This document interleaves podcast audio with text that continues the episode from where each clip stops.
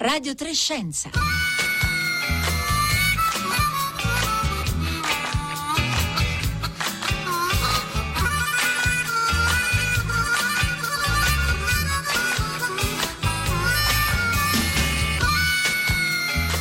Le 11.30 trascorse da 35 secondi in questo istante. Buongiorno da Marco Motta, bentornati all'ascolto di Radio Trescenza. Continua anche oggi il nostro racconto dei premi Nobel 2021. Dedicheremo buona parte eh, di questa nostra puntata alle ricerche condotte da Benjamin List e David Macmillan, i neolaureati Nobel per la chimica per lo sviluppo, dice la motivazione dell'Accademia Reale Svedese delle Scienze, dell'organocatalisi asimmetrica. Insomma, cercheremo di capire che cosa si cela dietro questi termini decisamente un po' oscuri per noi e perché sono eh, importanti per la produzione di farmaci, per una chimica eh, più verde. Se faremo in tempo riusciremo anche a fare un salto alla Maker Fair oggi, la grande fiera europea dei eh, maker che si inaugura domani a Roma. Parleremo di stampa 3D, spaziando dagli strumenti stampati su misura per aiutare le persone con disabilità fisica ai progetti di barche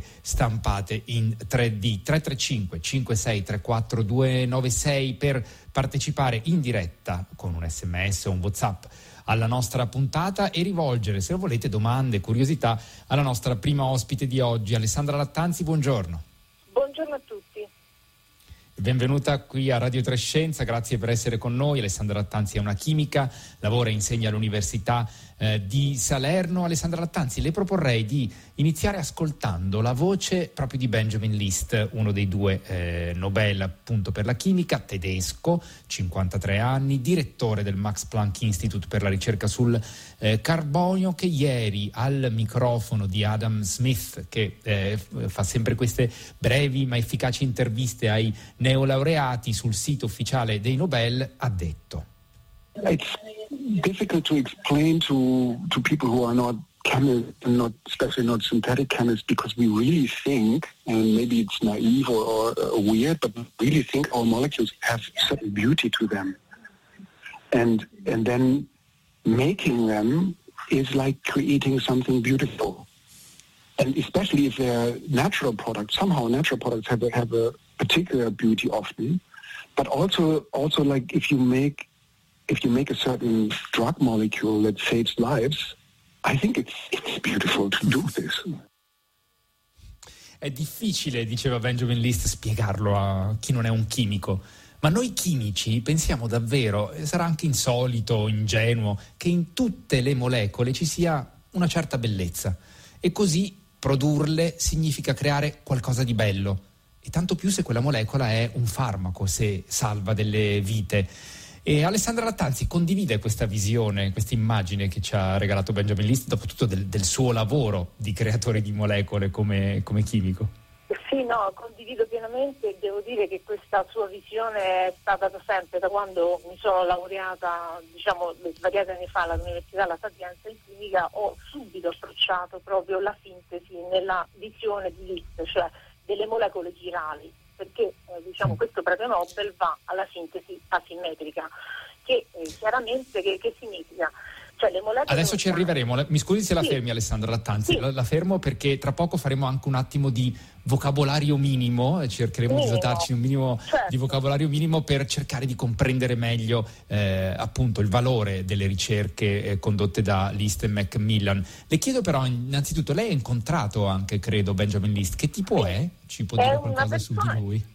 È una persona molto alla mano. Io l'ho incontrato nel 2012 in una conferenza proprio sull'organo catalisi che si tenne ad Atene in una diciamo, meeting di un COST, una, un'azione COST che sono azioni diciamo, che l'Europa mette diciamo, a disposizione dei vari membri, Stati membri per, su un certo argomento e, e quindi ho avuto la, l'occasione di conoscere una persona veramente molto alla mano, una persona che è molto votata per il mestiere che fa, si vede perché quando parla è molto preso da quello che dice, quindi è una persona molto trascinatrice e chiaramente che ama moltissimo il suo lavoro, da, già da come parla si percepisce, per cui è veramente un ricercatore di quelli eccelsi secondo me. E erano in qualche modo attesi questi premi Nobel? Lei si aspettava che sarebbero arrivati?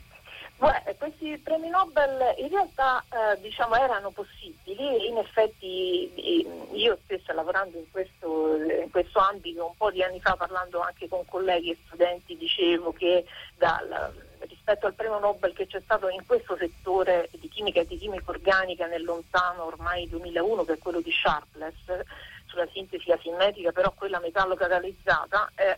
questo sarebbe stato uno dei prossimi premi Nobel perché chiaramente è stato fatto un passo ulteriore avanti in un settore molto importante, quindi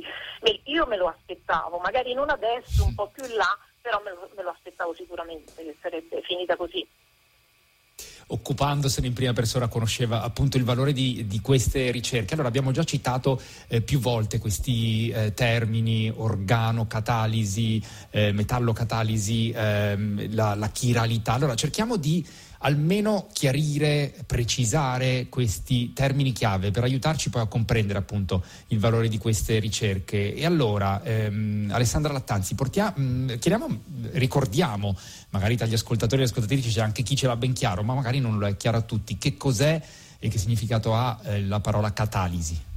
Allora, la catalisi vuol dire che per effettuare un processo chimico dati due o più reagenti c'è bisogno di un catalizzatore. Il catalizzatore è una specie che consente di abbassare l'energia affinché quei due reagenti si combinino per dare il prodotto desiderato. Chiaramente, è un facilitatore? Eh, Lo possiamo definire anche così? Benissimo, un facilitatore il quale è anche molto utile perché non combinandosi e abbassando solo l'energia può rientrare, come si dice in ciclo, per un'altra diciamo, produzione di prodotto, quindi un catalizzatore è diciamo, una, una, una, cosa necessaria per la produzione di tante molecole eh, ed è, effettivamente importantissimo.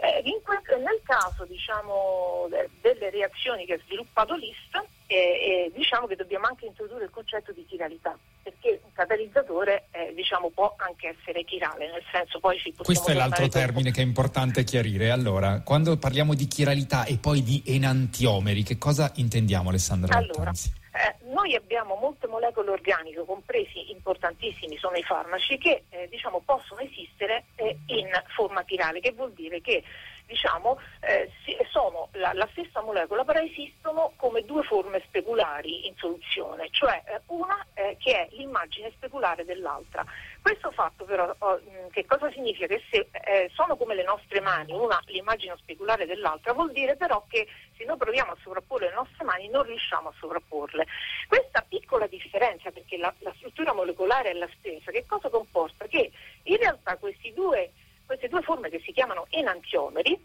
non si comportano allo stesso modo con un'altra molecola che anch'essa per esempio ha questa proprietà. Quindi che cosa significa? Che per esempio è stato visto purtroppo negli anni 50, fine degli anni 50-60, inizio di anni 60, che un farmaco che aveva questa proprietà di esistere come le due mani, tra virgolette, in forma quindi chirale, il talidomide famoso, aveva uh, la, la, la, proprietà di essere un antiemetico, quindi eh, diciamo per le donne in gravidanza e, e evitava la nausea, però uno dei due, uno delle due diciamo, forme enantiomeriche, quindi uno dei due delle forme speculari, faceva questo ed era quindi positivo, mentre l'altro invece purtroppo ha, ha avuto degli effetti eh, pazzeschi, cioè teratogeni sul feto, per cui provocava malformazioni. Questo è stata una cosa eh, molto brutta, però è stata da un punto di vista scientifico importante perché si è capito che un farmaco che si trova sotto forma dei due enantiomeri, quindi dei due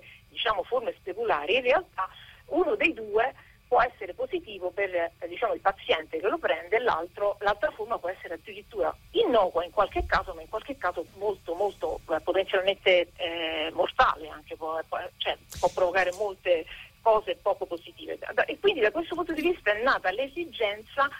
di eh, eh, diciamo, cercare eh, dal punto di vista sintetico, cioè dal punto di vista di produzione di queste molecole, di, fa, di poterle produrle o in una sola forma, una mano, o nell'altra forma e di testarne quindi anche poi successivamente l'attività per vedere se possono essere somministrate entrambi oppure deve essere somministrata una sola. Ovviamente da tutto questo scenario eh, molto brutto che c'è stato eh, negli anni, fine diciamo, anni 50, per cui poi ovviamente il farmaco è stato ritirato. Quindi detto questo... È un caso, È un caso studio eh, molto importante, tristemente eh, noto, ma che ha insegnato molto eh, dal punto di vista appunto della farmacologia, della medicina, della, eh, della sorveglianza, appunto eh, nella produzione eh, di molecole che poi fungono da, da, farmaci. Un altro ehm, esempio decisamente più leggero che mi viene in, in, mente, Alessandra Lattanzi, è quello della, ehm, del limonene, questa molecola che nella versione sinistra dà il profumo di limone la versione destra, quella d'arancio, eh, sì, per dire sì, che sì. in natura ci sono moltissimi esempi di eh, differenze legate alle due versioni chirali, appunto, come se fossero le nostre due mani delle, delle molecole. E allora, eh, sostanzialmente il risultato eh, importante che, ehm, hanno, eh, a cui sono eh, arrivati eh, Benjamin, Benjamin, List e David Macmillan è quella di riuscire a produrre, eh, sostanzialmente a, a, mettere a sviluppare questa catalisi organica innanzitutto, sì. che quindi non usa metalli non di usa metalli. molecole solo in una versione, diciamo, delle, delle due possibili. Sì, è questo, ha detto benissimo, veramente ha spiegato molto bene. La novità è proprio che rispetto al, al, 2000, prima del 2000 avevamo due tipi di catalizzatori, l'enzima, che è una macromolecola molto grossa e complessa derivante dagli aminoacidi collegati tra di loro a dare questa superstruttura, e poi avevamo i complessi metallici. Chiaramente lì sta intuito perché non far fare la catalisi che fa l'enzima, quindi aiutare a, a, a avere il prodotto a una molecola molto più piccola, però anch'essa come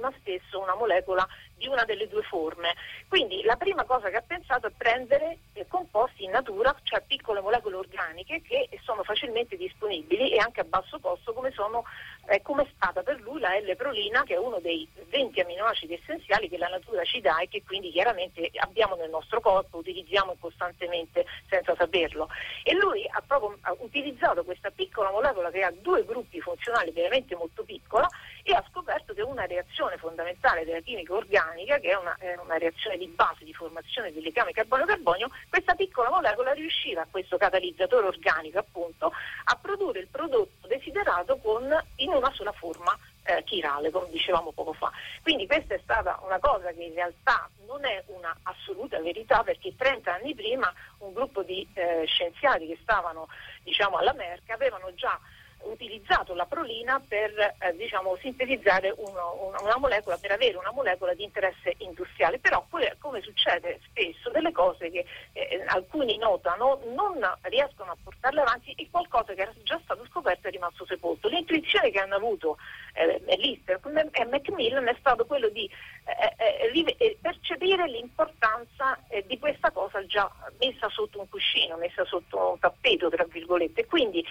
dopo che si eh, Macmillan ha fatto anch'egli una, una, reazione non proprio simile, in quel caso ha fatto un'altra reazione di chimica organica, però con lo stesso concetto, una piccola molecola organica che catalizzava in maniera eh, diciamo, eh, preponderante verso una forma di, di, quel prodotto chirale, quindi come dicevamo prima, e, e, e questo fatto ha, ha fatto subito intuire a tantissimi gruppi di ricerca in tutto il mondo che questo tipo di mezzo, in inglese potremmo dire questo tool sintetico, era, aveva delle potenzialità straordinarie, tanto è vero che tantissimi gruppi di ricerca, io personalmente lavoravo nella uh, catalisi metallica, ho subito cambiato la mia catalisi switchando su quella uh, organo catalizzata, perché ho il potenziale che c'è dietro visto che le molecole che si usano sono naturali, molto spesso a basso costo, catalizzano, eh, non sono quindi tossiche, non, non, devono essere smaltite come i metalli, se c'è una catalisi metallica, tutto va nella direzione di quello che ci viene richiesto oggi, cioè di una chimica sempre più verde, sempre più efficace, meno tossica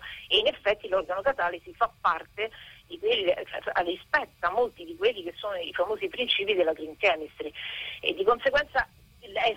esplosa questa area e ancora è un'area, sebbene siano passati già più di, di, di 20 anni, è una, un'area che non, eh, non, sta scendendo come interesse da parte della ricerca mondiale a livello accademico e diciamo in parte si sta anche avvicinando a livello di applicazione industriale perché chiaramente i processi di questo tipo che rispettano spesso la green chemistry e poi questi catalizzatori vengono da sorgenti naturali a basso costo che sono appunto le piante, che sono organismi viventi eccetera, è chiaro che ha un impatto eh, sicuramente molto molto ben visto anche nelle applicazioni diciamo, sintetiche in, in, in, diciamo, nell'ambiente agroalimentare, ma soprattutto nell'industria ecco, farmaceutica. Allora Alessandra Lattanzi ci aiuti, ci aiuti, a capire perché ci ha dato un'idea eh, chiara di come questa transizione diciamo, consentita eh, da questo tipo di eh, catalisi consenta di uh, avere dei processi diciamo, più, più, sostenibili,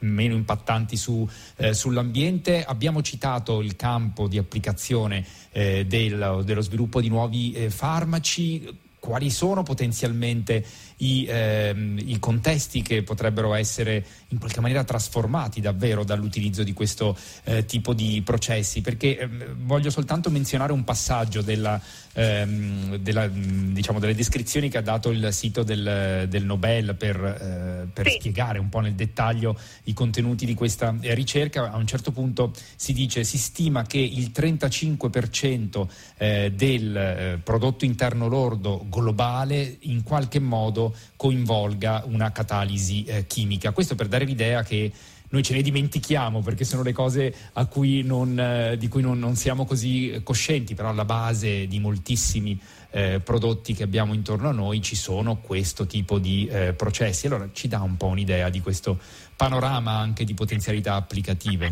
Sì, le potenzialità applicative in realtà lei in parte ha già risposto, è proprio, è proprio stato uh, giusto quello che ha detto, è che siccome diciamo, molte delle molecole che vengono utilizzate, come si dice in termine diciamo, nostro tecnico, building blocks, cioè sono dei mattoni come lo sono gli aminoacidi stessi, sono eh, eh, diciamo, necessari come materiale di partenza per la sintesi di, di tantissime molecole, anche a livello polimerico, quindi polimeri, noi sappiamo che per esempio i polimeri chirali sono importanti in tanti settori. E, diciamo che questa, eh, questa, possibilità di avere un approccio, un metodo sintetico così semplice che lavora in condizioni blande, perché questa è un'altra caratteristica di questi sistemi che sono stati sviluppati, questi catalizzatori organici che lavorano in condizioni molto semplici, quindi per l'industria c'è un vantaggio eh, di eh, controllo delle condizioni nei, nei loro reattori sulla, su larga scala più semplici di quanto può essere negli altri casi eh, di, di, di, catalisi convenzionato. Quindi avere un accesso a, a una, una, produttività eh, più semplice con minore impatto ambientale chiaramente secondo me eh, può, può, può, essere utilizzata in tutti i settori dove la chimica deve, deve dare una, un contributo. Quindi il fatto che può impattare in quella dimensione sul 35% del PIL PIL secondo me è una previsione eh, veritiera, insomma, lo penso, lo penso concretamente. Questo ci dà un po' l'idea, eh, la misura dell'importanza di questo eh, tipo di risultati eh, raggiunti da, appunto, da Benjamin List e David Macmillan ormai una ventina d'anni fa, ma che come ci diceva, ci raccontava poco fa eh, Alessandra Lattanzi, si stanno riverberando e anzi sta eh, crescendo in qualche maniera il volume di ricerche legate a questo tipo di, appunto di, di, strumenti. Alessandra Lattanzi, lei un po' ce lo stava accennando prima, ma vorrei che tornassimo su questo aspetto, perché ehm, sempre il, ehm, l'Accademia Reale delle Scienze svedese ha sottolineato che in qualche maniera Benjamin List è stato in grado di pensare in maniera laterale in qualche maniera quando si dice uh, thinking outside the box al di fuori della, della scatola dei limiti magari convenzionali. Ehm, perché eh, Benjamin List è riuscito un po' a scartare in qualche modo rispetto a quelle che erano le ricerche eh, condotte fino a quel, a quel momento eh, per mettere a punto, sviluppare questo tipo di, eh, ricordiamo il termine, organocatalisi asimmetrica.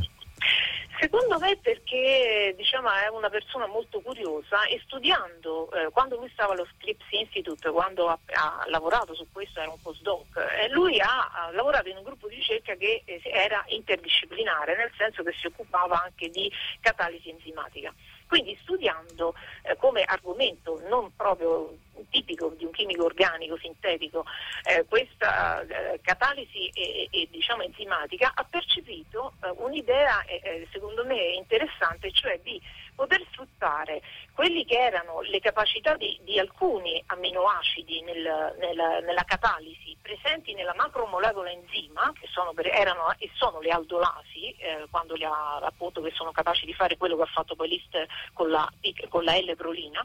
di, di, di, di diciamo, semplificare questo macro eh, catalizzatore che tra l'altro sono molto costosi gli enzimi, quindi l'industria si li usa, però diciamo, ci sono dei costi molto forti, andando a ridurre, cioè di, eh, ha pensato perché non faccio fare la stessa reazione a una molecola molto più piccola che posso avere dalla natura anch'essa come un solo enantiomero, come catalizzatore molto più piccolo, quindi molto più conveniente e che ho a facile, a facile disposizione. Quindi è andato dalla macroscala studiando gli enzimi, quindi in, un settore diciamo, vicino, che è quello biologico, diciamo, a, alla, microscala molecolare, dove poter far fare a una molecola che mima eh, una molecola piccola, organica, quello che fa una molecola grande con molta più convenienza a questo punto. In effetti, secondo me, il suo ragionamento è stato proprio questo. E allora, eh, grazie intanto Alessandra Lattanzi per averci fatto un quadro così eh, chiaro e dettagliato del valore di queste eh, ricerche che sono state premiate col premio Nobel per la chimica dall'Accademia Reale delle Scienze eh, svedese. E, mh, eh, rimanga con, con, noi collegata perché io voglio salutare e dare il benvenuto a Radio Trescenza a un'altra eh, ricercatrice che diciamo, in, lavora in un campo simile perché viene da un percorso di, da, da ingegnere chimico si chiama Marinella Levi e le do subito il buongiorno. Marinella Levi, ci sente? Buongiorno, buongiorno. Buongiorno, docente di scienza e tecnologia dei materiali al Politecnico di eh, Milano. In questo momento eh, si trova eh, in treno, la ringraziamo in modo particolare per essere eh, con noi, speriamo che la linea regga, la troviamo, l'abbiamo raggiunta in treno perché Marilella Levi sta eh, proprio venendo qui a Roma eh, dove a partire dalle 17 si terrà la conferenza di apertura della Maker Fair, la grande fiera europea degli, dei maker, potremmo provare a chiamarli, l'abbiamo fatto anche altre volte in passato qui a Radio Trescenza, artigiani digitali, eh, un evento che si terrà in forma ibrida, diciamo, tra eh, rete, eh, su, sul sito di Maker Fair e negli spazi al gasometro Ostiense qui a, a Roma. Allora, Marinella Levi, lei appunto sarà tra le voci protagoniste di questa conferenza, di questa opening conference di uh, oggi eh, pomeriggio, il cui titolo è Fast Forward, The Future in the Making, eh, quindi proprio il futuro nel fare eh, le cose. Allora, eh, lei sta portando, credo, un oggetto eh, un po' particolare, realizzato con una stampa 3D. Di cosa si tratta con una stampante 3D? Sì, in realtà sto portando tre oggetti progetti simbolici della mia storia e di questi anni dentro la stampa 3D che sono uno una barca, una barchetta che sta nelle mie mani in questo momento ma eh, sarà in cera realizzata realmente tutta stampata in 3D in vetro resina per la prima volta al mondo grazie a una ricerca che abbiamo fatto al Politecnico brevettandola dalla quale è nata una startup. Una startup che si chiama Mol Composites e i cui protagonisti sono i miei ex studenti, i nostri ex studenti, che hanno appunto avuto questa idea di trasformare dei robot in stampanti 3D per stampare della fibra, la fibra di vetro lunga e in questa modalità costruire manufatti che vanno da cose molto grandi come la barca che sarà esposta in fiera cose molto piccole ma di altissimo valore aggiunto come delle protesi eh, per l'ortodonzia. In questo momento stiamo, stanno, stanno e stiamo, perché sono cofondatrice della startup, promuovendo sul mercato. Quindi questo ehm, è il primo oggetto. Ma, sì, e gli altri due? Gli altri due sono uh, un apri bottiglie uh, che abbiamo diciamo, stampato in 3D e progettato insieme a persone che hanno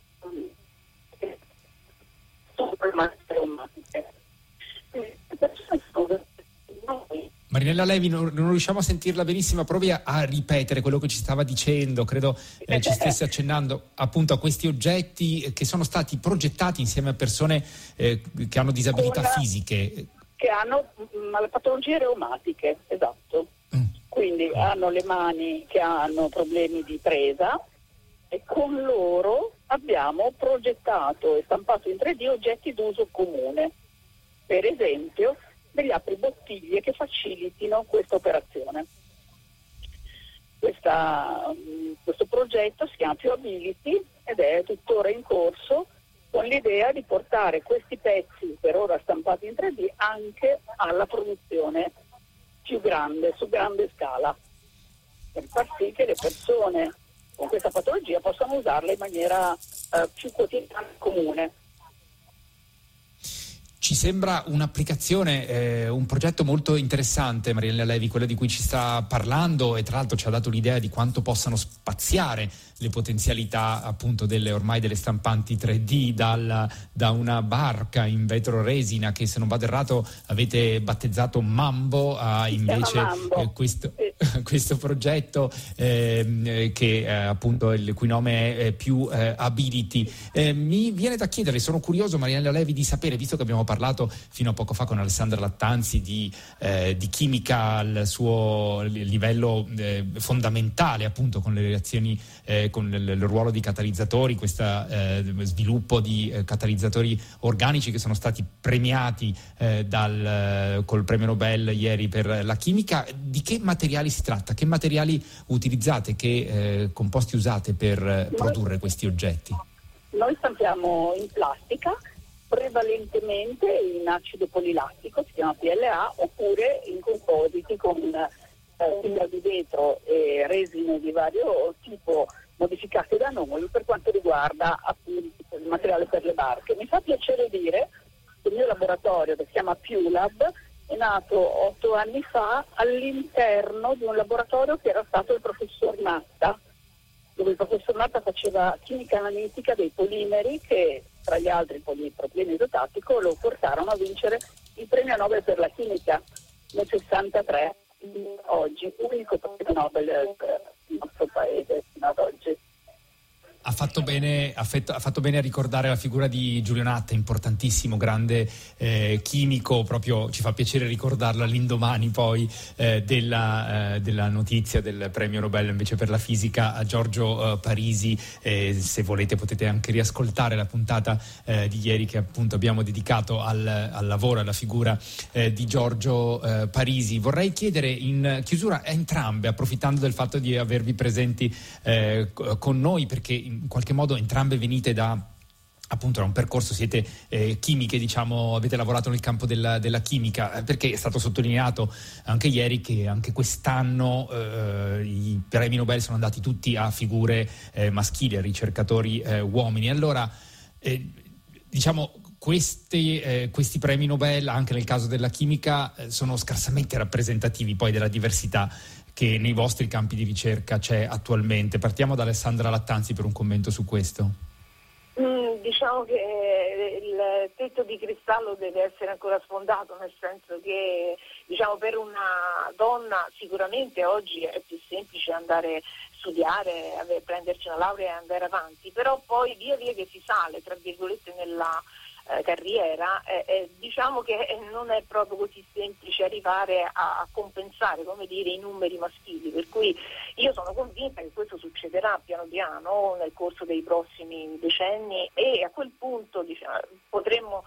avere anche più possibilità, statisticamente anche parlando, di avere non solo brillanti ricercatrici, brillanti prof- professoresse, ma anche eh, la, la, possibilità di poter eh, statisticamente avere per più donne che possono poi competere e, e avere chiaramente la, la chance di eh, prendere un premio Nobel.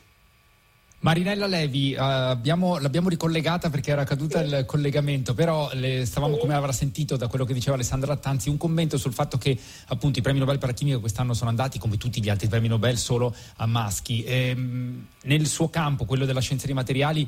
eh, c'è ancora da, da, fare in termini di diversità e di parità di genere? In 30 c'è secondi, mi spiace. C'è, c'è tanto da fare, ma confido che le nuove tecnologie, tra queste quella in cui io mi occupo, la stampa 3D, siano di grande aiuto. Uno perché stampa 3D e tecnologia sono femminili, non dimentichiamocela, e due perché aiutano le,